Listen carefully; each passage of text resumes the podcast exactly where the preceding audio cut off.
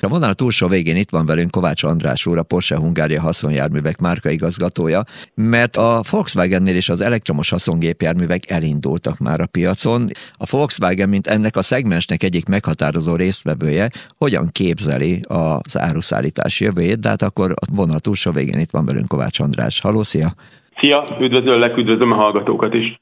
Nagy fejlődést várunk, hogy ezzel kezdjem, de azért már a jelenben is tudunk kínálni az ügyfeleinknek teljesen elektromos autót, mégpedig a legnagyobb modellünk a Crafter egy változatából, az elektromos Crafter már nagyjából egy ilyen másfél-két éve a piacon van, de mondhatom azt, hogy az ügyfeleink az idei évben fedezték fel igazán, és azt látjuk, hogy megérezték azokat a lehetőségeket, amik az elektromos haszonjárművekben vannak. Nyilván a korlátozott hatótáv az az általános haszonjármű felhasználás szempontjából egy kritikus kérdés, viszont van egy olyan felhasználási kör, ahol ez nem probléma, mégpedig a városon belüli áruterítés és áruszállítás, csomagszállítás. Itt az autók gyakran nem mennek többet 100 kilométernél, és ez pedig az elektromos haszonjárművek, ahogy az Aircrafter is bőven tudják teljesíteni.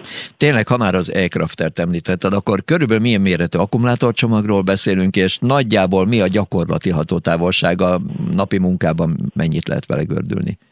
Az Aircrafternek a technológiája az a, az e-golfból származik, és ennek megfelelően egy 38 kWh akkumulátor található benne. A gyakorlati tapasztalat azt mutatja, hogy 100, de inkább 120 kilométert meg lehet tenni vele városon belüli használattal. Nyilván autópályás használat ebből a szempontból nem jön szóba. Viszont még a legnagyobb hidegben a tavaly télen volt, ilyen mínusz 20 fok is, a 100 kilométeres hatótávot akkor is meg tudta közelíteni az autó.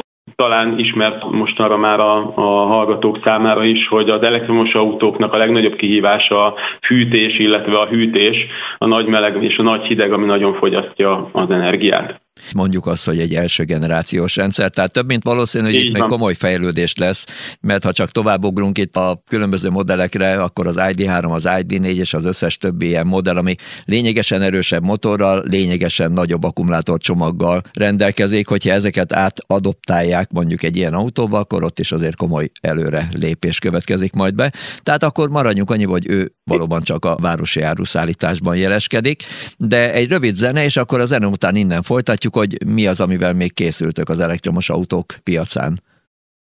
Itt van velünk Kovács András úr, a Porsche Hungária haszonjárművek márkaigazgató, és most már beszélgettünk olyan autóról, ami érdekes lehet az áruszállításban is, meg a kellemes időtöltésben is, mint egy lakóautó. Aztán megemlítettük egy olyan programot, ami majd jövőre lesz, és ez egy nagy bulli találkozó. Az lesz majd a bulli hivatalos bevezetési éve? Az ID Buzz-nak ez lesz a bevezető éve, 2022, és azt gondolom, hogy ezen a rendezvényen azért nagyon sokan fognak találkozni ezzel az ID Buzz-zal, és megtapasztalják személyesen is, hogy azt a tradíciót, amit 70 éven keresztül építettünk, azt egy ilyen modern autóban is meg lehet találni, és tovább lehet vinni. Mert hogy egyébként erre szükség van, nyilván nem csak ezeknél a lakóautóknál, hanem a teherautók, illetve át a személyautók esetében is, a teherautózás esetében is nagyon fontos, hogy hogyan tekintünk a jövőbe, és erre a Volkswagen koncernek egy nagyon konkrét és hosszú távon mutató, nagyon jól megalapozott stratégiája van. Ez a stratégia kitér arra, hogy amellett, hogy ezek a szabadidőautók, amiről eddig beszéltünk, megfeleljenek a családok igényeinek, emellett természetesen a teherautóknak is meg kell felelni a vállalkozások igényeinek, és ennek megfelelően egyre versenyképesebb modelleket szeretnénk a piacra tenni, ugyanúgy, ahogy az elmúlt években ezt meg tudtuk tenni.